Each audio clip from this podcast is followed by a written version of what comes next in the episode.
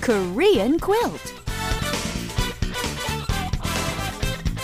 Hello, everybody. I'm Anna, and welcome back to Korean Quilt. I'm Richard, and we're going to show you so many things about the Korean language that you've never considered before. Uh, Richard, Richard? Yeah. Uh, you've got a phone call. what are you talking about? I didn't even.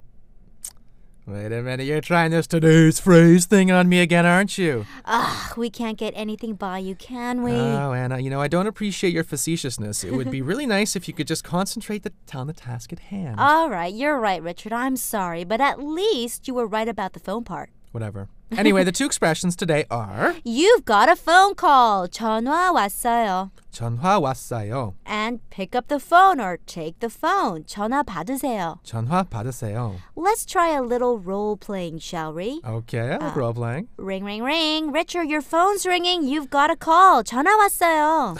Thanks, Anna, but you know what? I gotta be honest, I'm a little busy right now. I'm kind of in the middle of Korean quilts. Uh, Richard, pick up the phone. 전화 받으세요. What a tough woman. Anyway, running over the expressions one more time. We're going to do them slowly for you. You have a call.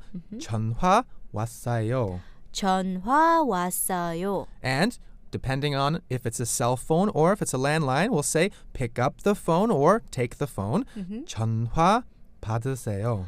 전화 받으세요. Right, and one more time, a little bit more naturally. 전화 왔어요. 전화 왔어요. 전화 받으세요. 전화 받으세요. That's it for today, folks. Hope this helps with your telephone experience in Korea. Otherwise, we'll see you back here tomorrow at the same time. Okay, take care. Bye bye.